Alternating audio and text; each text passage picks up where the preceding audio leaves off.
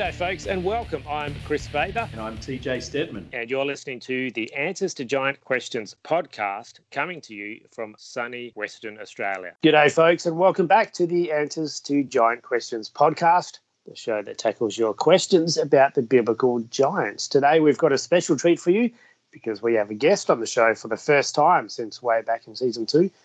We are hoping to bring you a few more special guests throughout the course of this season. Today's guest is no stranger to the kind of material that we have been bringing you on this podcast. Coming all the way from Idaho, US of A, it's our pleasure to introduce to this audience our friend and fellow Bible nerd, Carey Griffel. Thanks for joining us. Uh, thanks. I appreciate you inviting me here to have a conversation. I've been a fan of your podcast for quite a while now, uh, and I love your book. Both the podcast and the book are absolute gold for for information on a lot of topics. They're so good. I first came across Carey in the Reading Genesis 50 Times Facebook group, which I think was an idea that came about from the Bible Project. Uh, Tim Mackie had something going on there, and since I'm all about all things Genesis at the moment, uh, that group caught my attention. And after a while, uh, Carey and I had some conversations found a few things in common. Uh, we've had a few online interactions. Uh, Carey is also quite involved in the Divine Council Worldview Bible discussion group, which some of you may know came off the back of Dr. Michael Heiser's Naked Bible podcast that, that he was doing. So that group uh, is spawned an online discussion community, and Carey's heavily involved there.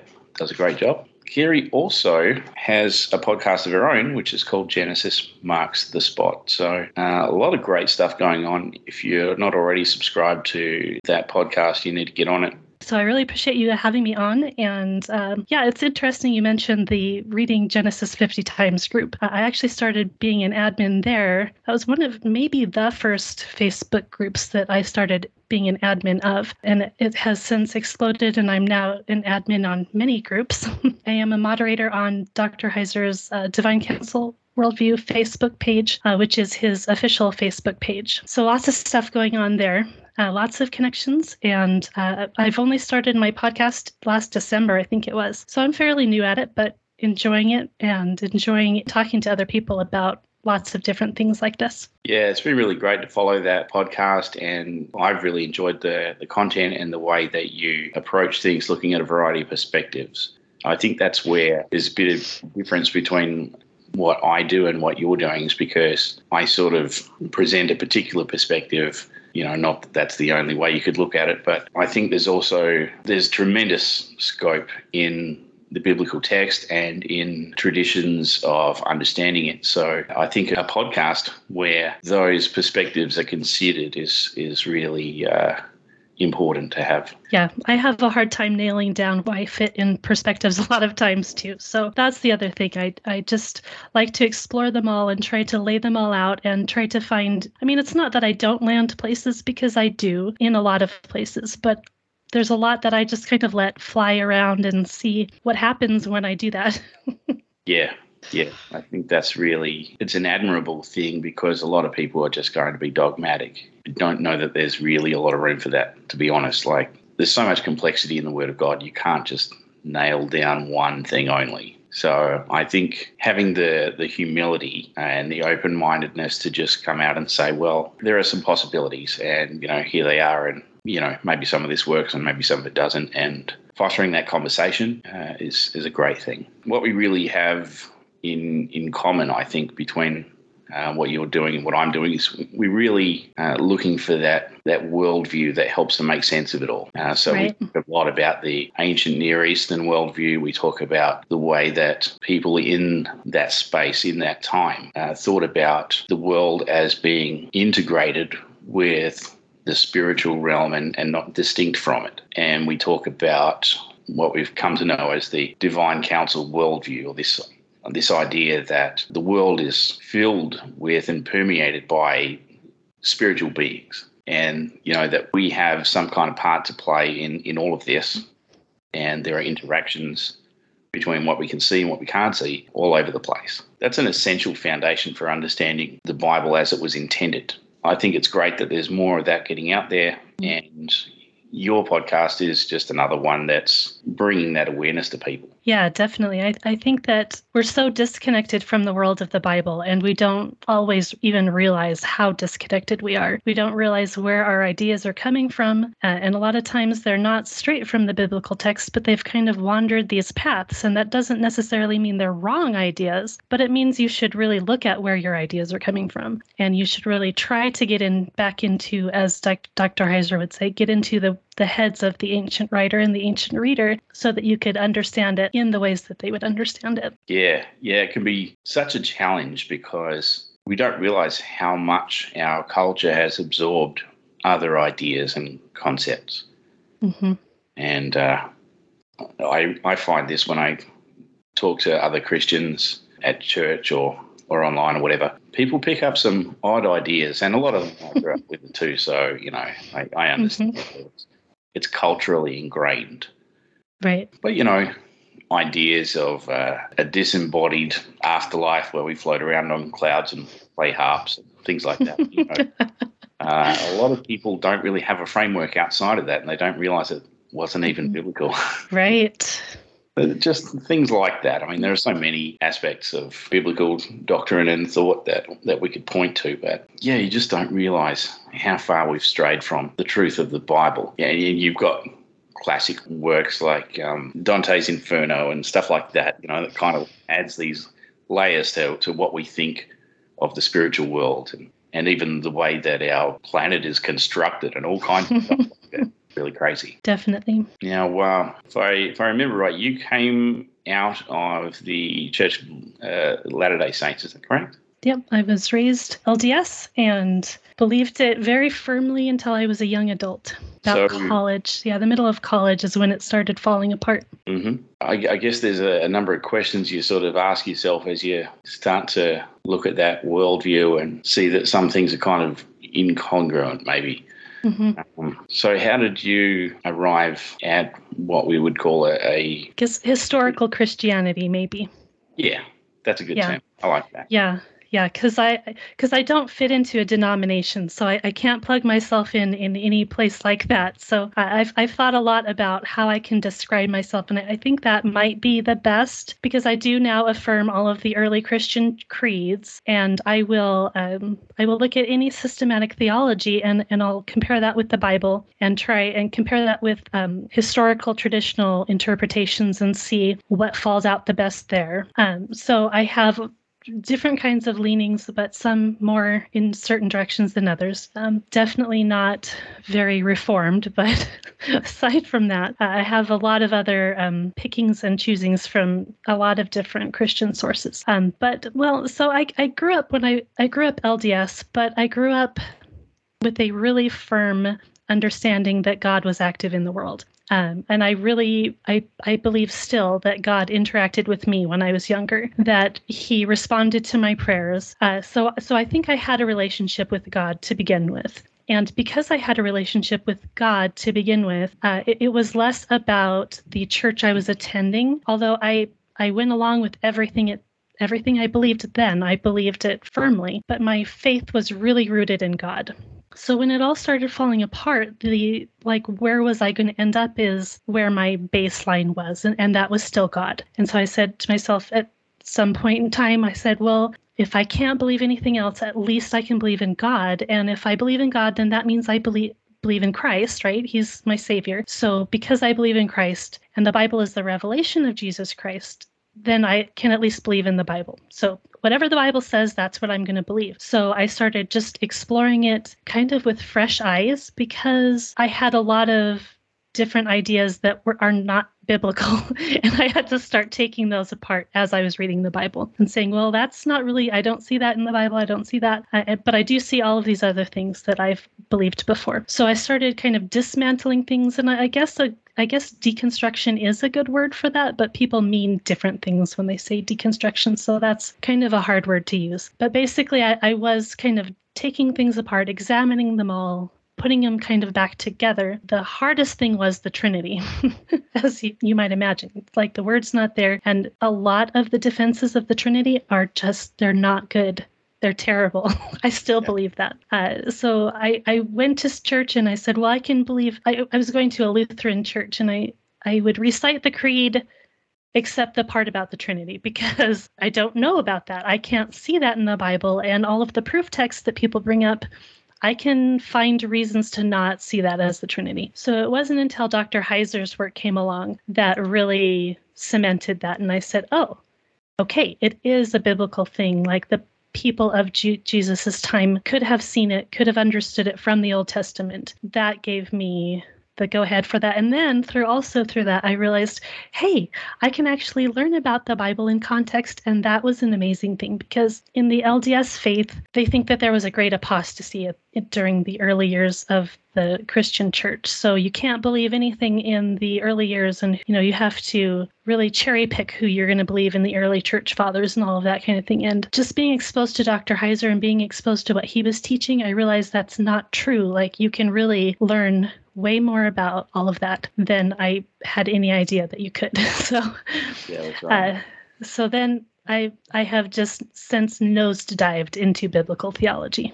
Yeah, that's great. And yeah, I think that's the central thing. If if your hope and, your confidence and you, your allegiance is mm-hmm. centered on who God is, then you know all those other things are subject to change. You know, they're man-made interpretations and all that kind of thing. But yeah, if, if you're grounded in God and in Jesus Christ, then mm. you're secure. Mm. And I guess that's that's something that I touch on. You know, probably rarely in, in, in my podcast material because we're so focused on the primeval history where, you know, Jesus wasn't even thought of by the people who were writing it. Right. But you've got to sort of establish that foundation in order to be able to understand who Jesus is when he mm. comes later.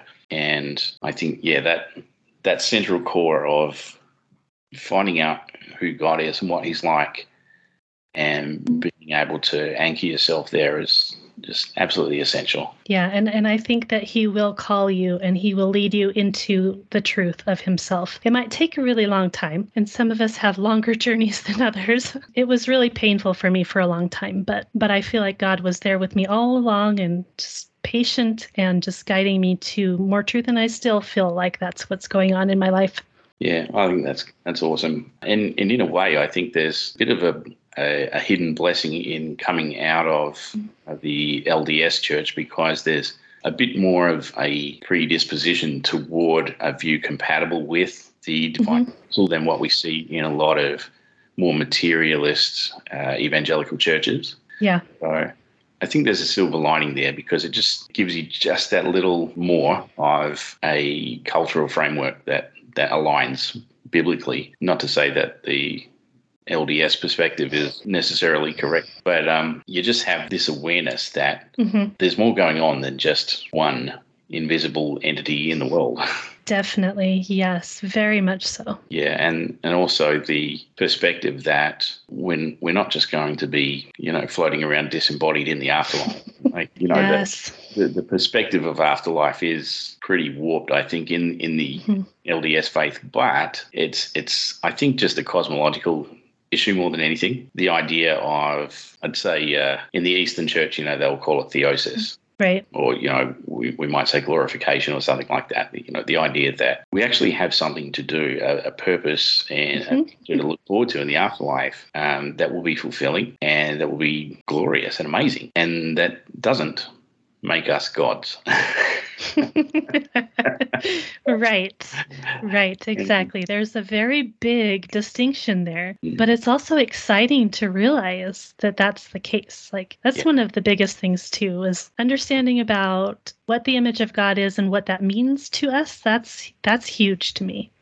Absolutely. Yeah. And that's been one of my favorite things to explore as I've been going through my podcast, and we've been talking about the image of God, which we covered a lot back in season two. Um, was just really interesting to get into that and and pick it apart. And what does it mean, and what doesn't it mean? And yeah, came away with some interesting perspectives. I don't hear a lot of people talking about man before Eden, mm-hmm. but that's something that I do mention a lot because although the Bible does not explicitly state that there was man before Eden, and before God uh, specifically chose Adam and bestowed upon him this status and this function of being an, an image bearer. The text uh, definitely can sustain it. And Yeah. For a lot of people, that's just never been a thought. Oh, the Bible can't possibly say that. Mm, not so much. Yeah, so uh, you've been doing a bit of work on the image of God in conversations with uh, some some mutual friends of ours, Joshua Sherman and, and some others. What have you really uh, enjoyed about those discussions? Well, what's interesting to me is that, like Joshua and I, we come from very different backgrounds, and yet we're landing on so many of the same conclusions at the same time. And so we're just like, hey, we're not both crazy, or at least we can be crazy together.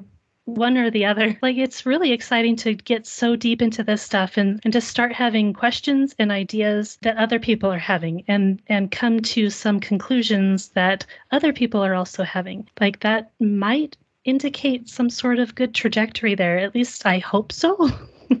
and just and coming together with other people about it. I think that's really helpful to see just how the image of God works, not just in an individual fashion, like in a group function. And this is how the body of Christ works. And this is how biblical interpretation should work. And this is how, well, kind of everything in the world should work. That's right. And so, yeah, I, I, and how that connects into our purpose and the purpose of creation and the purpose of Christ coming. I just made a casual comment about that in some way on the Divine Council Worldview Facebook page, and somebody said, That's not biblical. But they had no idea what I was coming from. Like, Mhm. you, you really have to look deep into this to really see all of these patterns. But it goes from Genesis through the work of Christ, through Revelation, like into our lives and into everything. So it's it's really such a huge and beautiful thing. Yeah, that's right. Um, what a lot of people don't see when they read those early chapters of Genesis is this idea that we're talking about Adam as an archetype. He represents all of us. hmm So if he is an image bearer of God, then we all are supposed to function in that same way hmm as one. Yeah. And I think it's that community aspect that really escapes a lot of people because we're so individualistic these days. Yeah. It just doesn't occur to us as modern people that culturally speaking, that's a recent innovation. Yeah. And a very bizarre one that's not working out too well in a lot of ways. Yeah, yeah. Well, it certainly doesn't work here in Australia because the Mm. indigenous communities here Mm. still operate very much on a community sort of basis where the entire tribe is a family. Mm-hmm. You just don't have this idea of even possessing something yourself. Like nobody owns things. Mm. Mm-hmm. Yeah. And so, yeah, the indigenous people have suffered greatly under colonization by uh, Europeans because, yeah, they brought with them when they came here uh, this idea that, you know, people are individuals with their own individual rights and possessions and whatnot, and it caused no end of conflict. And we're, we're still a long way from even reconciliation, never mind actually, you know, ad- adopting a more uh, historically compatible worldview. yeah. I imagine. Yeah, so uh, I, I think it's really essential that as Christians we get that message out and, and say, look, the body of Christ is supposed to function as one. And that doesn't mean that you get to see yourself as an island. Yeah. That's, uh, I guess, one of the things that makes uh, genealogies relevant in Scripture Mm. Mm. uh, because we're supposed to see our connection to all this. Mm-hmm. and not just me looking up ancestry.com and finding where I come from. Mm-hmm. Oh, and choosing the ancestors that I think might be the most interesting and saying, well, this is who I'm descended from. Right? That's Right. that's not how it works. no. No. Yeah. yeah. I'm uh, as you know, beginning to get into uh, the Genesis 5 uh, genealogies, having already gone through Genesis 4 and concluded that it wasn't really a genealogy at all. And that, I think, threw people for a big loop. right. Yeah. Yeah. But it makes way more sense to look at it like that, though. Yeah. Yeah. The trouble is that you, you just can't get it in translation. And that's so frustrating. You know, uh, really the, there's no substitute for the original language, unfortunately, and you just can't really get around that without doing a lot of work. And I think that's a common argument that I get from people is, well, it shouldn't be so hard. Like, you know, can't I just read the Bible and understand it? And I'm like, well, yeah. if you want to really understand it, you're going to have mm-hmm. to work. Oh, right. you know, but but God didn't, you know, write the Bible so that we'd have to get study guides and commentaries, and you know, I shouldn't have to buy you know dictionaries and all this kind of stuff to be able to understand it. I should just be able to read it. And uh, I'm saying, well, look, maybe that was the case if you were an ancient Israelite and you could just pick it up and read it, um, because you don't have to jump through all the interpretive hoops to get there. Uh, but it's a lot of work for us.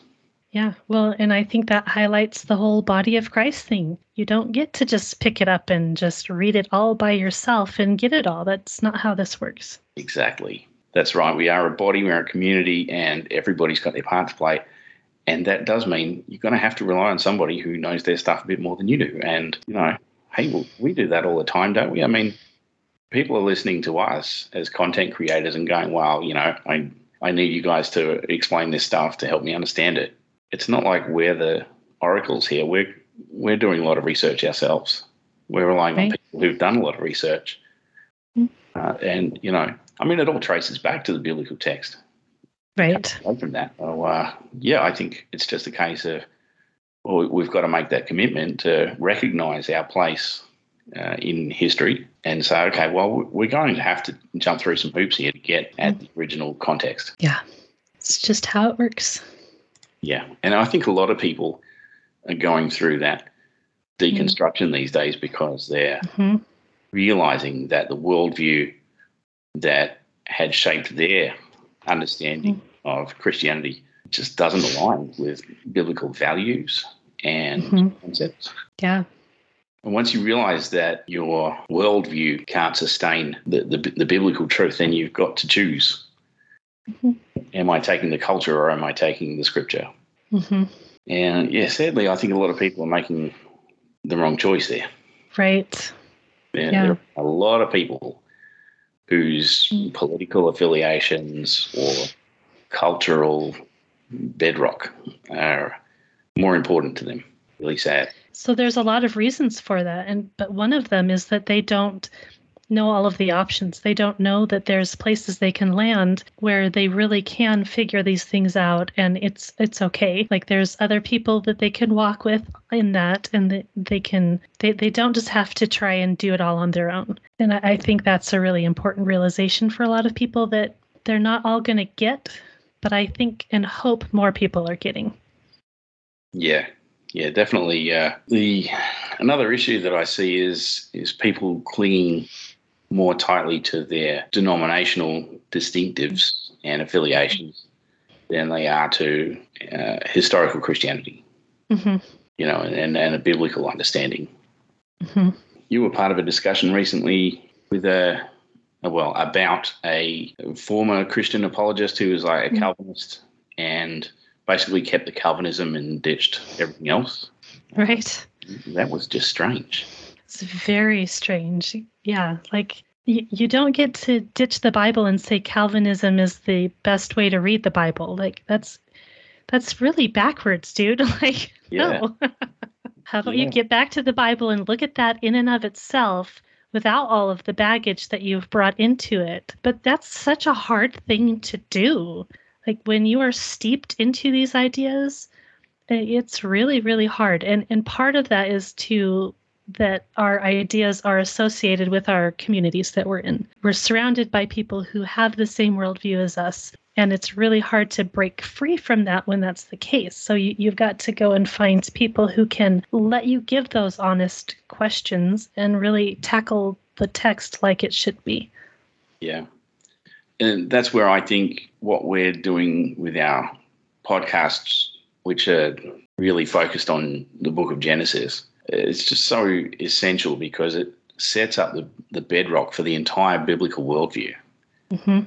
And that's the driving reason why I wanted to focus in particular on the primeval history But of course, it's going to expand and become a lot clearer as you continue through Genesis, um, particularly once you get into Abraham and uh, look at his interactions with God and how the reversal of the whole situation that was set up in those first 11 chapters is going to play out. Mm-hmm. So I, I, think people need to grasp that really firmly mm-hmm. or introducing uh, other systems of and, and faith traditions and, and whatnot because if you haven't got that bedrock then you're setting up a house of cards yeah and and it, it can't stand because there's no actual foundation because it i mean this this is what our our like if you look at the bible it goes from genesis all the way through right so there's a reason it starts in genesis there's other creation texts that the Bible could have started with, and they it doesn't start with any of those. It starts with Genesis, and there's a, a really good reason for that. That's right. I mean, I start to sympathize a little bit with people who haven't had any of that exposure because they they look at Jesus and go, well, you know, Jesus sound like you know he was a you know a nice guy and a, and a great teacher and everything else, and you know he he could work miracles and stuff. So I mean that's that's impressive. But you know, I just don't really see a need to be sort of anchored to Jesus. Right. right? You, you get a lot of this from people who are sort of, you know, they've considered Christianity from a distance, maybe poked it with a stick, but they haven't got engaged. And it's because if you don't know that, that whole foundation that begins in those early chapters of Genesis, you don't even understand what Jesus was doing. Right. like, you really don't. You know, we all want to go from from Genesis 3 straight to the crucifixion mm-hmm. and skip everything in between and just go, well, Jesus died for my sins and that's it. Yeah. You know, now let's let's scroll forward to Revelation now and read about the end of the world and oh, that's going to be scary. Um, and and that seems to be the entire scope of uh, a lot of uh, evangelical Christianity today, particularly in the uh, faith traditions uh, established and, and, coming out of the US. I mean, I mm-hmm. I grew up as a fundamentalist dispensationalist, you know, then a really uh, conservative Baptist uh, mm. tradition. So really, everything was well. This is how they teach it in America, so that's what we're doing here. Uh, well, Americans would be surprised to know, or maybe they wouldn't. I don't know. I don't know. I mean, I think for a, for a lot of Americans, they probably just assume everywhere's the same. But right.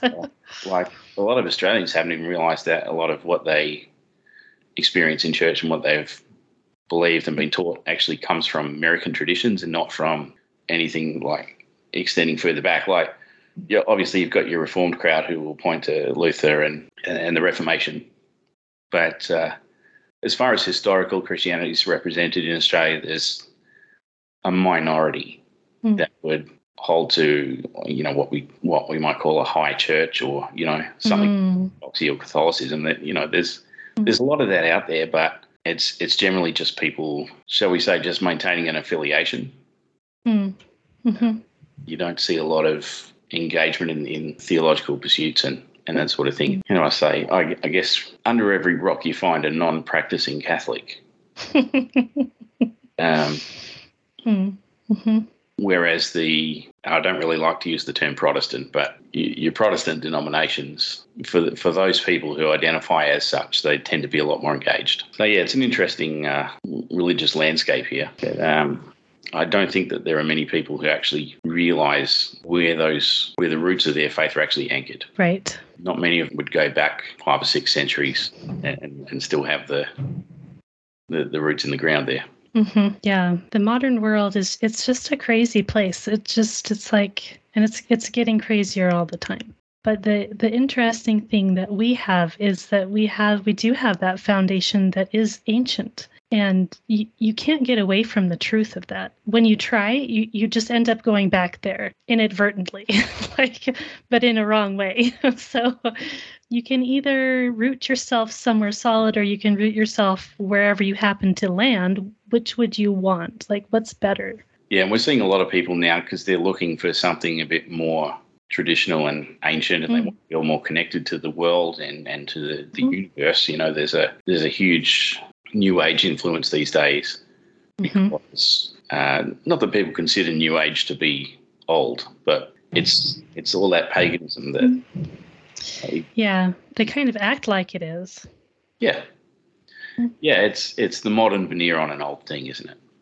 Yeah. So yeah, paganism is making a, a disturbing resurgence these days Mhm. uh, because people are looking for that that grounding and that connection to something that goes beyond their immediate context. Right. Yeah. And I think if people were prepared to embrace a more historically accurate Christianity, you know, we'd, we'd see a, a huge boom in our churches. We would. Be- I think that people get this impression that Christianity is boring. Yeah. And it's not boring. Like, if you really get into it, it's not boring. Yeah, well, again, that's what I say about some of the, the more traditional churches, like your Orthodox and your um, Catholic churches. There's a lot of non practicing adherents out there. hmm Be- Because I think there's this image that it's just, you know, stuffy old white guys in robes Right. uh, you know, waving uh, incense around the place, and there's nothing else to it.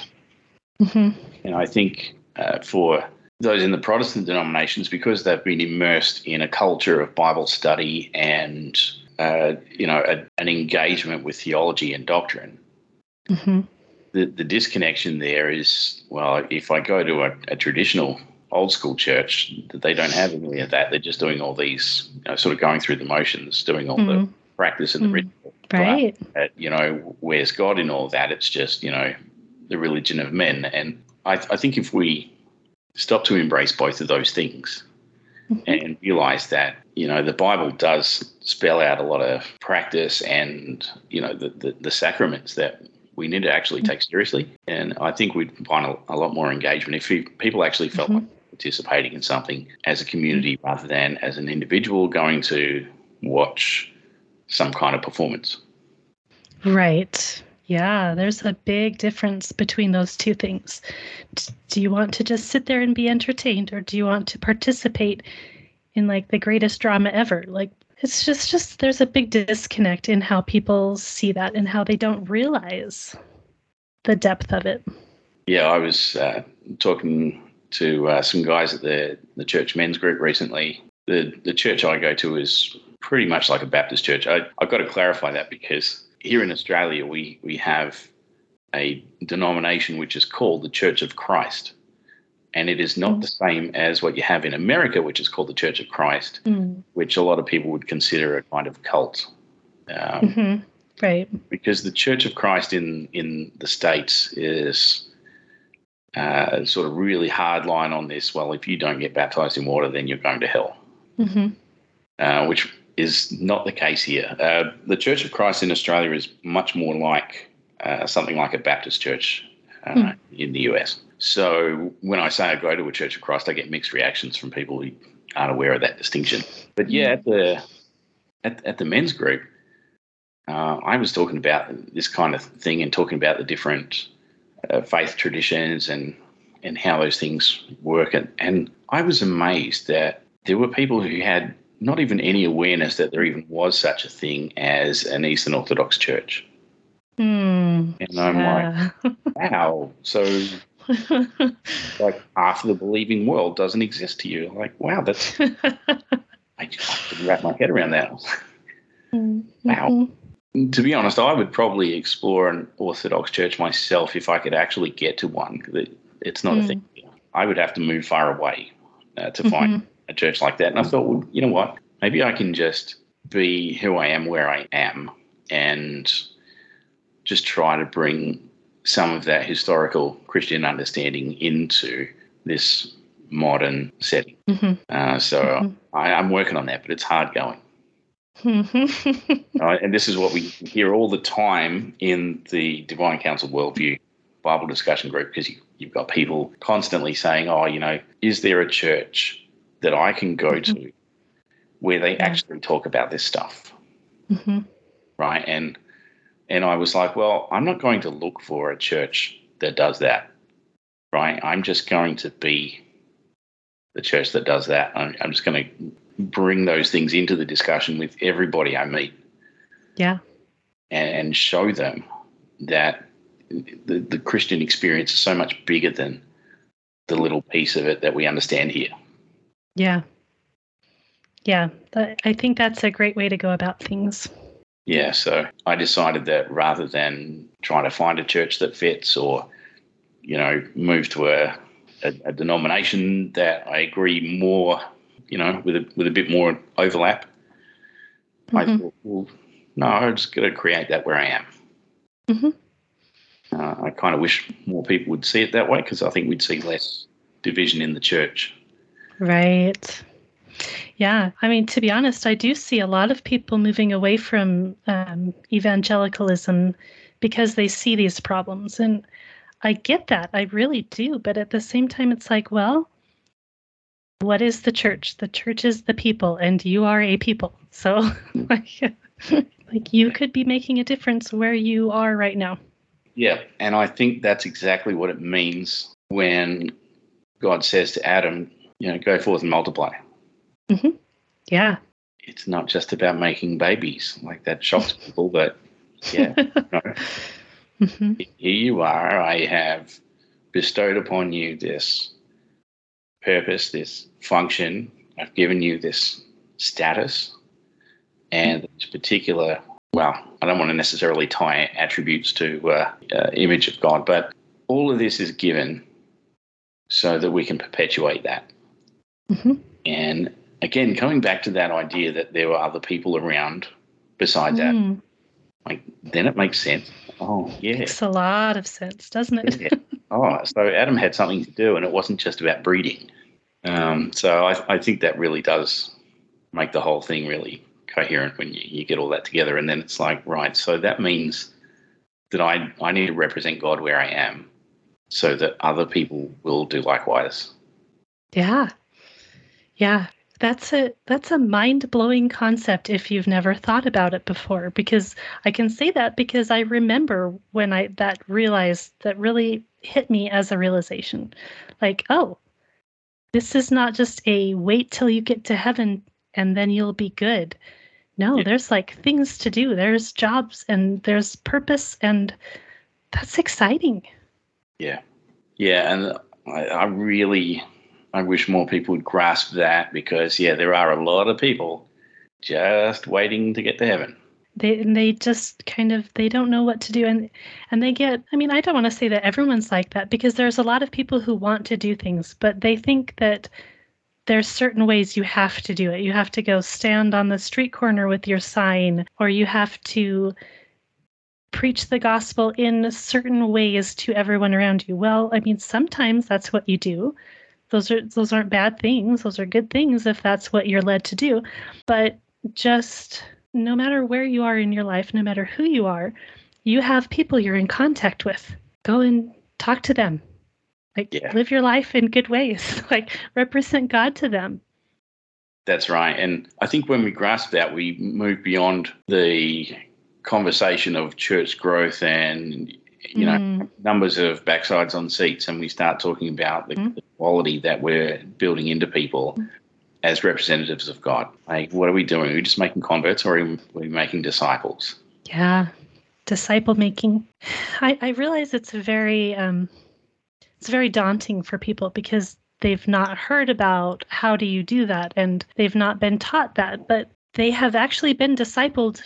They just don't realize it. So there's certain things you can learn from your discipleship walk and the, and the people who have taught you that doesn't mean you have to do the same things to other people it means learn what they did in certain ways that will fit your life so that you can go and do that for other people yeah yeah so you know, I think I think if we if we get this right, then we can start talking about reconstruction as more of a thing rather than deconstruction. You know, because mm-hmm. yeah, I think what we need um, people are talking about sort of stripping away the things that they thought were you know, foolishness mm-hmm. and searching for some wisdom. And I, I, think if we can bring the correct perspective um, by teaching a biblical worldview, we can help people to reconstruct as as we have done around the faithfulness of God. Yes. You know. Yes, very much so. I mean, Yeah. that's really the focus. Like people get so concerned, like, oh, well, what if my pastor doesn't believe exactly what I think now? And what if this and what like that that doesn't matter. Like that's that that can impact you, yes, and you should find the best people you can be with, but but it's God's faithfulness who who really matters. That that's the focus. As long as you are focusing on that, like you, you're not going to be steered terribly wrong, at least in the basics. Yeah, that's right. And I mean, we're we're all anchored to Christ rather than to you know our our human structures and schemes, aren't we? yeah. Part of that worldview shift that needs to happen, in, my opinion, is the realization that the scriptures didn't just appear out of thin air, like they were Mm.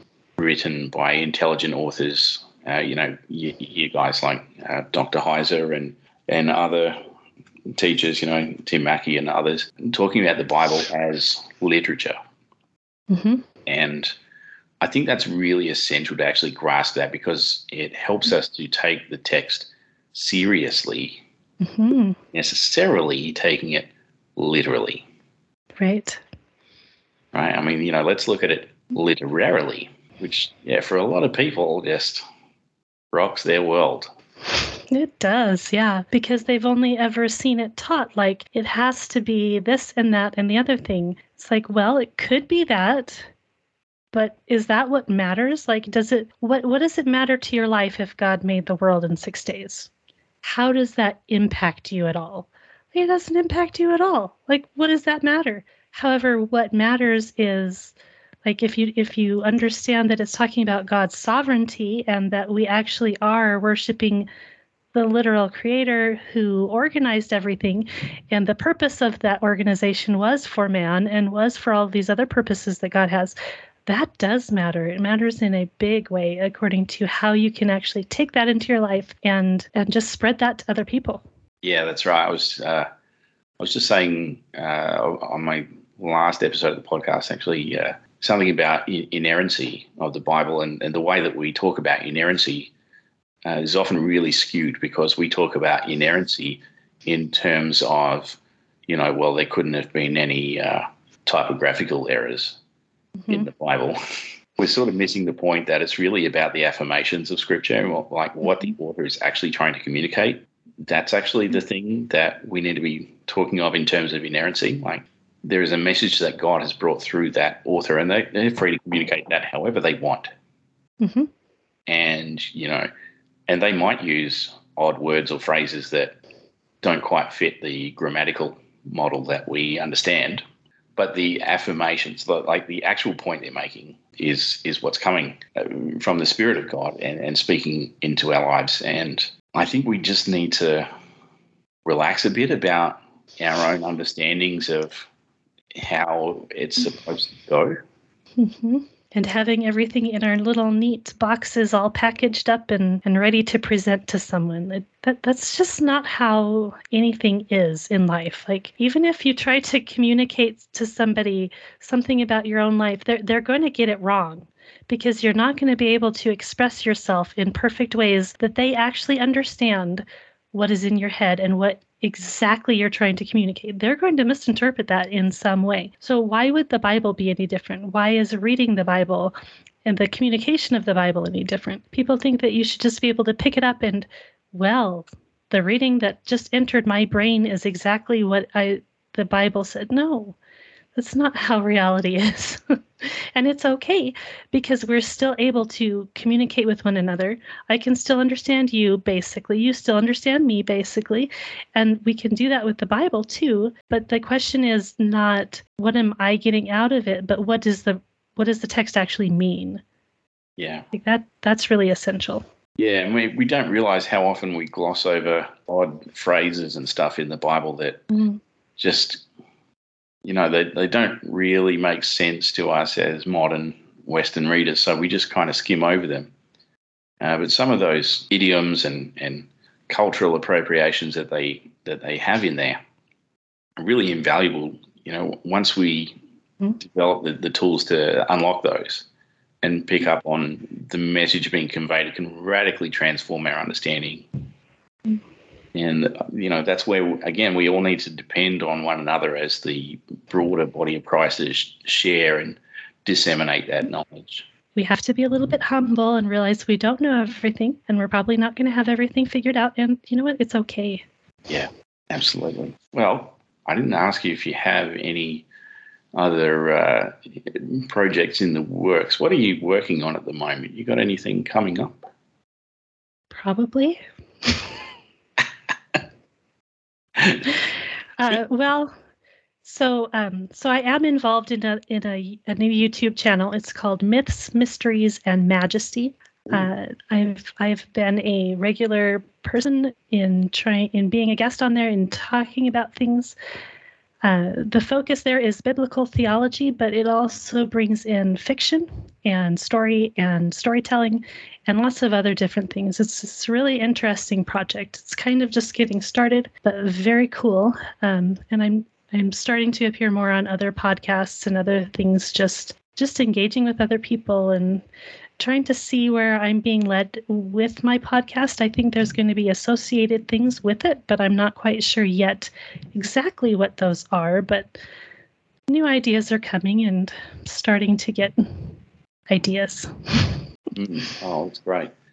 Yeah, uh, it, it certainly uh, seems, at least from, from my perspective, you're really getting out there and in amongst the important discussions all over the place. So it's really great to see.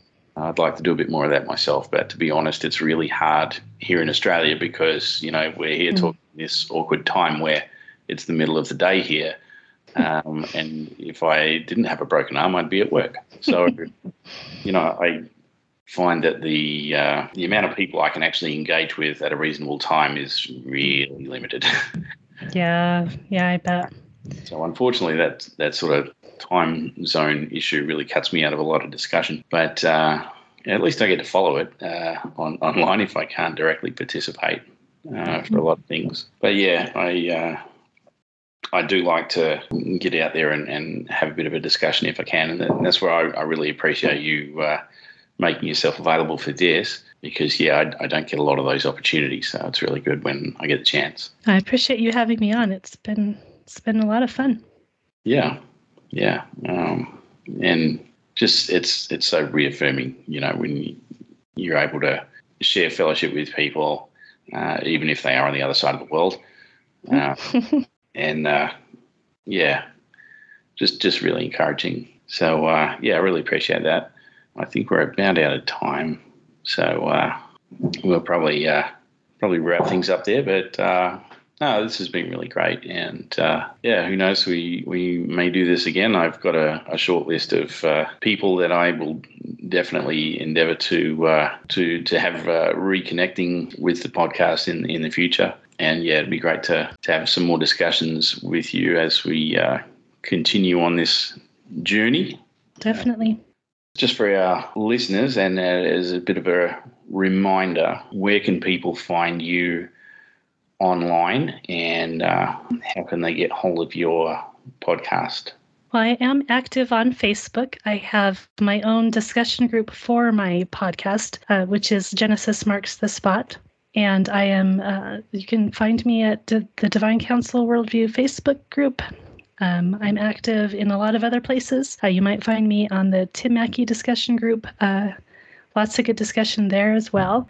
Um, and I do uh, some other small groups as well. So if you just anybody who wants to hit me up on Facebook, I'm more than welcome to. All right. And and your show gets out pretty much wherever you can find good podcasts, right? I mean, mm-hmm. I had trouble finding Genesis marks the spot, and yeah, I'm uh, another one of the uh, subscribers there. I, I love catching the show, and yeah, as I say, looking forward to seeing where you go with it. Thank you very much. All right. Well, thank you very much for uh, appearing uh, here on the Answers to Giant Questions podcast. And we will uh, no doubt talk again soon. Awesome. Thanks. Thank you. All right. Well, that was a very enjoyable conversation and some, some great food for thought there. When we come back next week, we will pick up our study of Genesis 5 where we left off, and we will be looking at the biblical character of Enosh. Don't forget to look up Carey's material on her own podcast, Genesis Marks the Spot. and you can find her on Facebook as well. Carey is one of the members of our very own Answers to Giant Questions discussion group on Facebook, and you can be too. Just search for the group and request to join.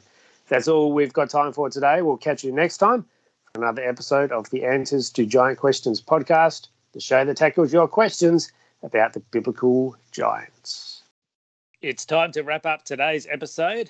But if you want more, don't forget to get yourself a copy of Answers to Giant Questions. We're asking readers to please leave a review of the book on Amazon or Goodreads to help it become more visible in search results. Even if you just give it stars, that'll help. But a full review is certainly really appreciated. Please also leave a review of this podcast wherever you found us so that new listeners can find us here on the show. This podcast comes out every week, but you want to make sure you never miss an episode. So if you haven't already subscribed, do that now and you'll get notified when each new episode drops. That's all we have time for today. We'll catch you next time on the Answers to Giant Questions podcast. Thank you for listening to the Answers to Giant Questions podcast, a production of the Raven Creek Social Club. If you like what you heard today, please take a moment to rate or review the show. Music supplied under copyright by Grave Forsaken, graveforsaken.com. You can get the book Answers to Giant Questions by TJ Stedman on Amazon in paperback and Kindle format. Check out the other podcasts at ravencreeksc.com and go to giantanswers.com for more answers to giant questions. Read the blog, catch us on the socials. Don't forget to subscribe and tell your friends about the show. Send us your giant questions and stay tuned to this podcast to get answers. We'll see you next time. Until then, stay safe. God bless. Oh, yeah, I just really hurt myself. Don't break anything again. oh no, I got, I got itchy on my back, and I just reached behind Oh no. with my broken arm, tried to scratch my Oh. back. And that really hurts. I normally have a lot of bloopers and outtakes and stuff to go at the end, and this time it's just going to be me stuffing up my screen.